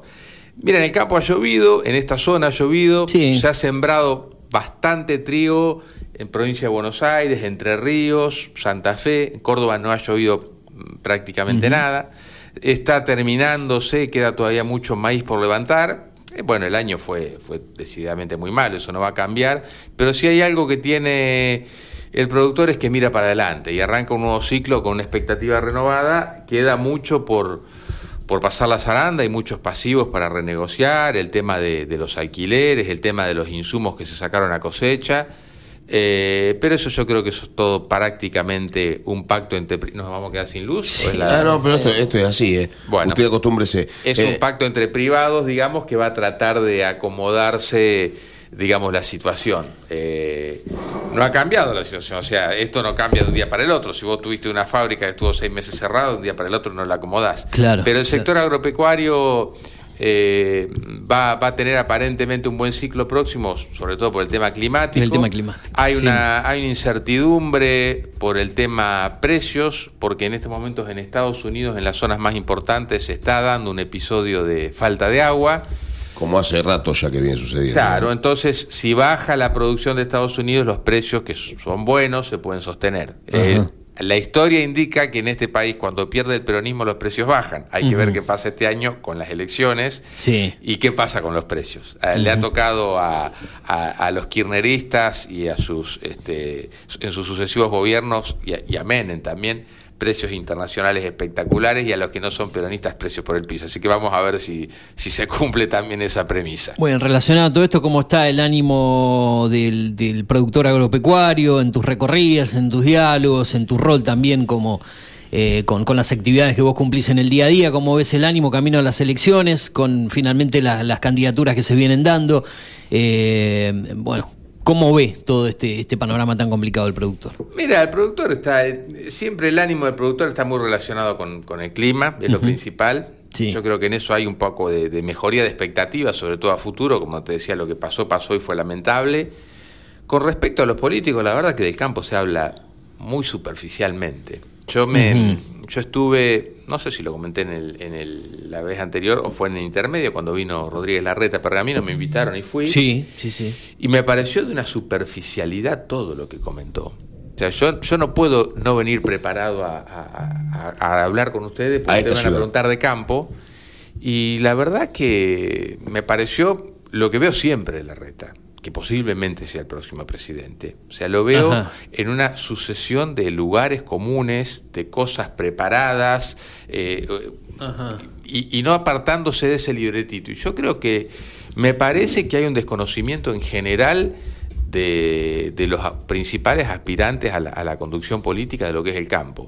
Me preocupa eso. Patricia Bullrich, ¿considera que se asemeja a lo que es Larreta en ese vínculo? No, ella se ha mostrado una mayor mimetización con el campo, se fue cuando fue la protesta en San Nicolás, se apareció con un caballo, pero pero no he escuchado 5 medidas concretas. O sea, por ejemplo, escuché que el otro día Carrió dijo: sacamos todas las retenciones menos la de soja. Y el productor, el 60% del sostén de la actividad económica es la soja, y no van a bajar las retenciones después de la sequía. ¿En qué se basa? Una persona que hace 30 años vive del Estado y no tiene ningún problema para llegar a fin de mes, porque ese es el otro tema. O sea, los tipos que te van a... Rodríguez Larreta hace 20 años que vive del Estado, no saben lo que es ir corriendo a un banco a levantar un muerto, y ni te hablo de esta gente que tiene que renegociar todo lo que no pagó, porque hay muchos productores que tenían que pagar insumos a cosecha y no cosecharon. Eso lo van a arreglar y que lo van a patear para el año que viene. O sea, el año que viene tienen que patear los insumos, las dos cosechas. Necesitan una gran rentabilidad y una gran ayuda. Entonces el gobierno dice: no, miren, nosotros no podemos bajar las retenciones por una cuestión de caja. Y que se fundan en el medio los productores. Me parece poco imaginativo y poco creativo, y la verdad que como persona del interior, que vive del campo como muchos otros, me asusta esa superficialidad y esa falta de conocimiento. A ver, acá si le dicen que las retenciones las bajan a cero, va a aumentar un 40% el área de siembra de todos los cultivos. En 2 años tienen resuelto el problema, le ingresan $100.000 millones. Oye, cambiando de tema, leía a Suchovicki, que me parece un economista extraordinario, lo que comentaba hoy, y decía: Argentina tiene un problema básicamente de credibilidad, pero estamos en la zona, pero todos los indicadores a futuro son excelentes. Lo de Vaca Muerta, el gasoducto que se está terminando, digamos. Nosotros no somos un país pobre, estamos empobrecidos por malas políticas, pero Argentina es un país que en 2 o 3 años debería despegar, por supuesto. Comentáselo al tipo que no tiene para llegar a fin de mes, el que no tiene laburo o el que hoy tiene trabajo y cobra un sueldo de, no sé, 200, 250 mil pesos y no le alcanza. ¿Cómo le explicás a esa gente? Entonces, no, ocupate de mí. Imposible, bueno, de vos han tratado de ocuparse los de últimos 20 años, muy bien no te han tratado, debería decirte primero que nada. Me fui un poco del tema del campo, pero es así, digamos. O sea, delimitar. El problema que yo veo es que dicen: mira, nosotros no podemos tocar o no podemos bajar o acelerar la baja de retenciones por una cuestión del contexto de la recaudación y del déficit. Y no se preocupan por determinar cuál es realmente la situación del sector. O sea, vos, de cualquier sector, te digo. Y te hablo del único sector al que le están metiendo la mano en el bolsillo groseramente, porque esto no se da en ningún otro sector. O sea, las retenciones... Que entienda la gente, el tipo que nos está escuchando, que vos tenés una empresa y facturás 500 mil pesos... te llevan el 30% de lo que facturaste. Facturás 5 pesos y no te alcanza ni para pagar la luz, el 30% te lo llevan igual. Eso es lo que hay que entender. Que claro, es un grosso. ¿Cuál es el mejor impuesto? El impuesto a las ganancias. No hay un monto mínimo. No, las retenciones a vos te retienen de todo. Ganes, sí, empates o pierdas. Este año que perdieron todo, igual el gobierno recaudó. Pasó por ventanilla y cobró. Y no le importa tres pepinos al gobierno si el productor se funde. ¿Y sabés quién es el que más se funde? El chiquitito que dicen defender. Porque el grande tiene espalda. Claro, el que tiene 20.000 hectáreas para trabajar se sienta con Monsanto y dice, ¿sabes qué? Mira, yo la semilla te la pago de esta forma, de esta forma y de esta forma. Y lo arregla, porque tiene una espalda enorme. El tipo que labura 300 hectáreas acá, que pagó 17 quintales de alquiler y la soja le rindió 15 quintales, ahí sí quien lo ayuda. Bueno, recién justamente lo que vos decías, que hablaba con Guillermo, era justamente eso, con Moreno, que encima el alquiler este año supuestamente va a subir un 15%, ¿puede ser cierto eso? Mira, al alquiler de los campos, no estamos hablando. Eso es relativo. Los alquileres, primero, el alquiler es un libre juego de la oferta y la demanda. Si el gobierno se quiere meter en los alquileres de los campos, hace el desastre que hizo con los alquileres de las viviendas, que vemos una masacre. La masacre que pasó. Sí. O sea, no te metas. Eso es buscar subterfugios y segundas o terceras para no atacar el problema de fondo. El problema de fondo son las retenciones y el tipo de cambio absurdo que tenemos. Si eso no lo resuelven, todo lo otro es cosmética. Eso es lo mismo que Plan Soja 1, Plan Soja 2, Plan Soja 3, Plan Soja... Hicieron un desastre con eso. Desbalancearon todo, al productor chanchero lo perjudicaron, al tambero lo perjudicaron para darle 40 pesos más, y los 40 pesos más que se lo dieron se lo quedaron los exportadores. Porque si vos veías la relación de precio en pizarra de lo que debía valer la soja y lo que valía, había una diferencia. La mitad. Entonces, ¿cuál es lo más sano? Déjense de joder con las retenciones. De última, no las bajás a cero, de 30 bajala a 10.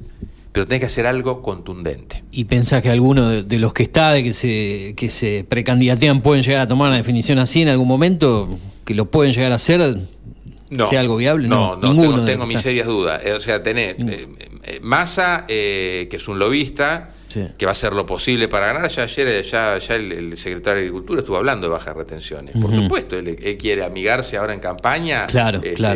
Yo no sé cómo hacer campaña contra el gobierno que tiene 140 de inflación, el ministro de Economía, digamos, pero bueno, eso es otra cosa. Desde tu rol, ¿qué pensás que puede pasar con el ministerio? Finalmente lo debería dejar, ¿no? Cumpliendo una campaña, Massa, digamos. Massa. Y sí. No se va a ir, ¿no? Massa. Porque se hablaba porque no hay nadie. Porque si el gobierno termina cuando se va Massa, dijo Malena. Yo creo que hasta las PASO por lo menos va a estar. Y yo no sé sinceramente qué va a pasar con las PASO. A ver, un gobierno, en un país normal, Massa no podría sacar más del 15% de los votos. El tipo subió la inflación que recibió. Sí. Y estamos acostumbrados a convivir con un 120% anual de inflación. Eso es una locura. Podemos hablar de lo que hay enfrente, yo no tengo ningún compromiso con nadie, pero en este momento el gobierno el que demuestra. El gobierno ha sido desastroso, y Massa desde hace un año es el ministro de Economía, que si él no hubiera entrado, capaz que el dólar estuviera a 1000, ponele, pero igualmente los índices para defenderlo. ¿En qué se va a defender? Cuando hablen de inflación, ¿qué va a hablar Massa en un debate? No, mi gobierno va a decir. Pero es hace un año que son ministro de Economía. Son sus medidas. Sí. Son sus medidas. Arrancó como un superministro y después se fue diluyendo esa figura. Aparte, convengamos que el que entre tiene que corregir, porque encima que tenemos una inflación galopante, están todas las variables desajustadas. O sea, se están escapando los pocos dólares que entran, porque el que importa con un dólar de 260 que no existe. Y encima, según las malas lenguas, andan con las valijitas de la mujer de Tombolini, con las valijitas cuando autorizan las importaciones, que eso ya es chusmerío. Si es cierto, tienen que ir todos presos, pero la realidad es que el que importa un dólar de 260 que no existe. Ese dólar no existe. Y lo que aparentemente pasa es que el 80% de los productos están con un dólar de 400, pero los alimentos están con el dólar de 260. O sea que cuando el dólar vaya a 400, que es lo que tiene que ir, tenemos otra vez un latigazo. Es decir, ¿y eso es inevitable? Es inevitable. Si queremos salir, vamos a estar peor de lo que estamos. Pero si seguimos dilatando esas medidas, vamos a estar aún más abajo. O sea, lo que nosotros estamos haciendo no existe en ningún país normal. No existen retenciones, no existen mercado, 25 tipos de cambio de dólar. Fíjate, andá a Brasil, andá a Uruguay, andá a Chile. No te vayas a Estados Unidos. Preguntá. No existe eso. Y un Milei que te propone dolarizar la economía argentina. ¿Cómo? Lo que pasa es que Argentina tiene que solucionar los problemas de fondo. Primero, que Argentina es un gastador serial, que Argentina tiene un nivel... vos en tu casa ganás 10 y gastás 18. Sí. Si seguís gastando 18, no hay magia que te lo arregle. Vos al banco te dicen, che, te refinancio la deuda, la tarjeta, ah, muy bien, arreglé con el banco. Claro. Y si a los 2 meses seguís ganando 10, gastando 18, se te agrandó el problema. Claro, porque seguís con lo presente más lo pasado. Sí. El gobierno kirchnerista asumió con una situación económica heredada de superajuste que hizo Duhalde, un superávit enorme que se fue reduciendo en el primer gobierno de Néstor Kirchner, y después Cristina se lo comió. Le regalaron durante 15 años los servicios a gente recontradinerada, la clase media, la clase alta, se lo comieron, empezaron con el cuentito de las retenciones, con 1000 cosas, y ahí terminamos. Eso lamentablemente, hay que acomodarlo. Y al que venga lo van a recontraputear en arameo, pero son correcciones necesarias. Más allá de muchos errores que cometió, algunas cosas que tenía que hacer Macri eran necesarias. Y ahora es necesario lo haga quien lo haga. Yo creo que hasta Massa lo va a hacer, porque si no este país no tiene destino. Bien, te voy liberando, Álvaro, por cuestiones de tiempo, sé que tenés que seguir la agenda. Bueno, ¿cómo ves en línea general las definiciones de las candidaturas acá en la ciudad de Pergamino? Como alguien que está habitualmente, vivís acá, obviamente. Sí, acá. Yo creo que, a ver, yo como vecino de la ciudad no hago ninguna consideración de personalidad. Yo creo que tiene muchas cosas para mostrar el intendente. Yo creo que es muy difícil que Martínez pierda la elección, sinceramente, porque nadie me parece que la gestión de Martínez es impecable. Yo, sinceramente, las cosas, al menos desde lo público, desde los espacios, desde la limpieza de la ciudad, yo no te puedo decir si a un barrio le faltan cloaca o pavimento, porque yo me manejo por la zona central. Pero, por ejemplo, les va a mostrar el Parque Belgrano, es una presentación extraordinaria. Vos ves que lo disfruta toda la ciudad, digamos. Hay orden en la ciudad, yo creo que es difícil, no sé si finalmente él va a tener interna. El peronismo acá, el kirchnerismo ni siquiera hizo pie en los años buenos, así que ahora que el peronismo está en la lona, ni sé quién va a ser el candidato, así que yo creo que, no te digo que va a ser un paseo para Martínez, pero me parece que una de las cuestiones más me parece puede ser más difícil la interna. Si el otro candidato va toda Bullrich, que empuja mucho. Tenés Josifovich, tenés Bocanera del lado del sector radicalismo, hablamos con Mariana García, bueno, hay otras opciones del lado de la oposición aquí en la ciudad. Bueno, tenemos a Brager y a Brager y a Massagué. Yo creo que lo más apasionante de este episodio va a ser la interna en la nación y en la provincia, en la nación, por el cambio. Lo local es casi sabido que Martínez va a ir por su tercer igualmente va a tener periodo. Va a necesitar un corte de boletas grande, porque me parece que acá, o sea, a mí me parece que está mucho mejor parada Patricia Bullrich que Rodríguez Larreta. Porque Martínez va con la sensación que tengo. Martínez va con Larreta, así que puede haber un corte de boleta en ese sentido. Pero bueno, puede Martínez arrastrarle varios votos a Larreta. También tiene el aparato municipal. O sea, puede ser un arrastre de abajo al revés. Normalmente el arrastre es de arriba para abajo la boleta. Acá va a ser al revés. Inverso. Tiene 8 años de gestión Martínez. Sí. Sabe de política, me imagino, con lo cual no le vamos a dar lecciones nosotros de política al intendente, que hace 7 y pico años que está. Tiene todo el aparato municipal. Sin duda. Bien considerado, yo creo que es prácticamente imbatible. Bien, Álvaro, te agradezco, fue un poquito menos de lo que pensábamos la charla, pero fue productiva. Fue entretenido lo de Moreno, yo no quise intervenir. No sé, tendrías que haber preguntado algo. Porque no, me parece sinceramente una... No lo quiero, usted no lo quiere, Moreno. A ver, yo no es que lo quiera... No, a mí me parece un personaje pintoresco. Me parece un personaje pintoresco, pero lo que hizo con el INDEC no tiene perdón de Dios. Eso realmente. Pues en este país solemos perder la memoria, ¿no? A veces. Igualmente, yo creo que peores estuvieron los que vinieron después. Todos. No, que vinieron después de Moreno. Yo creo que Moreno no. Pero la manipulación de vos, ¿te parece que la manipulación de las estadísticas públicas no es un delito? No estoy diciendo eso. Estoy diciendo que los que vinieron después fueron peores. Sí, buenos me harán los que después de mí vendrán, dice la frase. Ese es el problema. Pero yo creo que eso de Moreno, digamos, es imperdonable. Va. Claro. No, hay muchas cosas imperdonables de este país. Moreno es una parte de eso también, pero bueno, en cierto punto.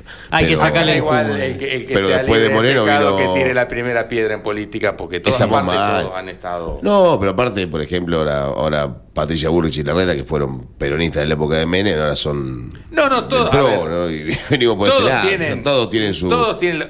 O sea, nadie resiste un archivo. No, el único que no resiste archivo es Milei, que resiste archivo. Milei no existe todavía. Sí. Yo creo una persona... Mira, te voy a nombrar las antípodas. Ricardo López Murphy y Luisa Mora. Ajá. Te nombran las antípodas. Bueno, dos personas absolutamente coherentes. Sí. Y las, mira, te digo, y a los dos te lo vas a encontrar viajando en subte o en tren. Sí. Seguramente. A ninguno de los que nombraste te lo vas a encontrar ahí. Y esa es otra deformación. Bueno, Bullrich aparentemente viaja en vuelo de línea.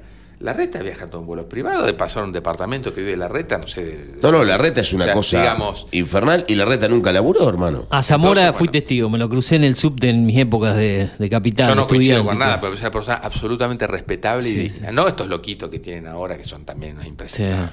No, ni hablar de eso. Del lado de la izquierda hay dos candidatos, ¿no? Tenemos Solano y tenemos... Lo que pasa es que las cosas que prometen con el 2% de los votos, yo prometiría lo mismo. Son cosas, a ver... Claro. Imposible de cumplir. Bueno, sueldo básico de 500 mil pesos. Sé que tenés que irte. Gracias, bueno, Álvaro, por la presencia. Próxima. Álvaro, que analizando un poco el sector agropecuario, hablando de política, hablando de economía, entrevista que también vas a poder volver a escuchar a través del formato podcast, o la estás escuchando ahí en ese momento. Así que te agradecemos. Bueno, programa hipercargado que ya vamos dejando. 55 minutos pasan de las 9 de la mañana en toda la República Argentina. Mañana seguiremos hablando de política, seguramente con el análisis de Gustavo Baeza. Vos te enganchaste, vos te prendiste a través de Primera Mañana. Ya se viene Tomá Mate y el resto del equipo. Después será la continuidad con La Gloria de Voto y ya más el análisis deportivo con la primera edición de 12 a 14 horas con Federico Moro, con Diego Squarini, con el resto del equipo, Nicolás Miniti, mucho más. A la tarde también aquí en la radio El Pergaminense. Por la tarde, sí, de 18 a 19 horas y después la continuidad con La Gloria de Voto. El reencuentro será mañana a partir de las 8 de la mañana. Gracias por estar, como siempre, ahí enganchados. La despedida a quien estuvo en la parte técnica, musicalización y puesta al aire de este programa. En un ratito nada más, obviamente, se viene todo el equipo de Tomá Mate analizando el panorama político local, lo nacional, internacional. Así que bueno, Juan Patricio Turu Flores, te agradecemos, será hasta el día de mañana a partir de las 8. Día completito el de hoy, día completito, tuvimos de todo, no nos faltó más, me parece que por lo menos una hora cargada, prácticamente la última hora, sí, la última hora fue a full. Nos vamos, nos volvemos a reencontrar mañana a las 8 aquí en la radio, gracias a los que estuvieron en las redes sociales, en Digital TV, en el canal número 43 y muchas cuestiones más. Será hasta mañana a las 8 aquí en la radio. Nos vemos. Chau. Seguí en la radio. Conectate con la radio. Agendanos y escribinos cuando quieras y donde quieras. Al 2477-558474. Data Digital. 105.1. En cada punto de la ciudad. Tinto Pampa Pergamino. Almacén de bebidas y mucho más. Vinos, destilados, cervezas. Embutidos, regalería. En la esquina de Pinto y San Nicolás también encontrarás degustaciones, capacitaciones, cursos y eventos privados. Contamos con el asesoramiento de nuestros sommeliers. 2477-672311. Búscanos en Instagram como Tinto Pampa Pergamino. Tomá Mate, 10ª temporada.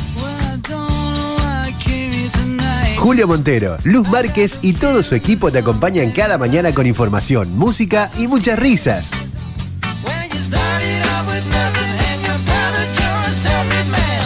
El clásico de tus mañanas de lunes a viernes de 10 a 12. Tomá Mate, 10ª temporada. Por Data Digital, 105.1. Data Digital está en...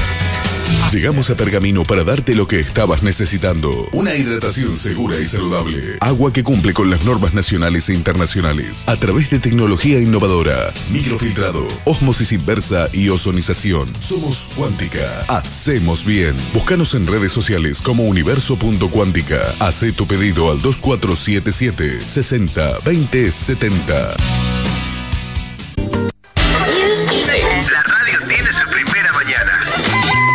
Eugenio Dichocho y el Turu Flores arrancan bien temprano para contarte todo lo que pasó y lo que va a pasar en la ciudad. De lunes a viernes, de 8 a 10. La Primera Mañana es de Data Digital. 105.1. Data Digital está en... ¿Necesitas relajarte? Masajes descontracturantes, deportivos y reflexología. Masajes Ignacio Terrile. Atiende en Doctor Alem 110. Solicita turno al 2477-1536-7402. Facebook Masajes Ignacio Terrile. City Run. Todo sobre el mundo del atletismo, running, trail y triatlón. Información, entrevistas, calendarios, resultados y opinión en un solo lugar. City Run. Con César Sayal, todos los miércoles de 16 a 18 por Data Digital 105.1. Por las mujeres que derrochan simpatía. Todos los miércoles a las 21, Mariano Viroli, Pablo Becerra, Juan Tomich y Julio Montero te invitan al mundo del buen beber. Brindo porque esta noche un amigo paga el vino.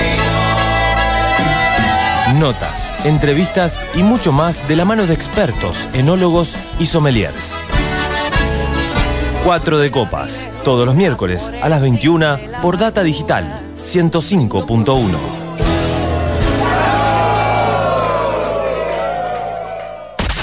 Data Digital. Transporte está en... y logística Pablo Rosti.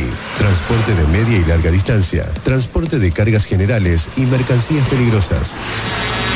Cargas a granel, paletizadas, unidades equipadas con rastreo satelital, choferes habilitados para todo tipo de cargas. Responsabilidad, confianza y seguridad.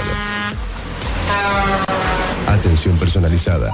Contacto al 02477 1534 3393. Cerruti 3055 bis. Pergamino. Subtigre, Sindicato Único de la Industria del Vestido Pergamino, brinda cada vez más y mejores servicios para sus afiliados. Contamos con asesoramiento gremial y jurídico, obra social OSPIB, oficina de género y prevención de la violencia y acoso laboral. Denuncias por trabajo no registrado, incumplimientos del convenio colectivo de trabajo, turismo,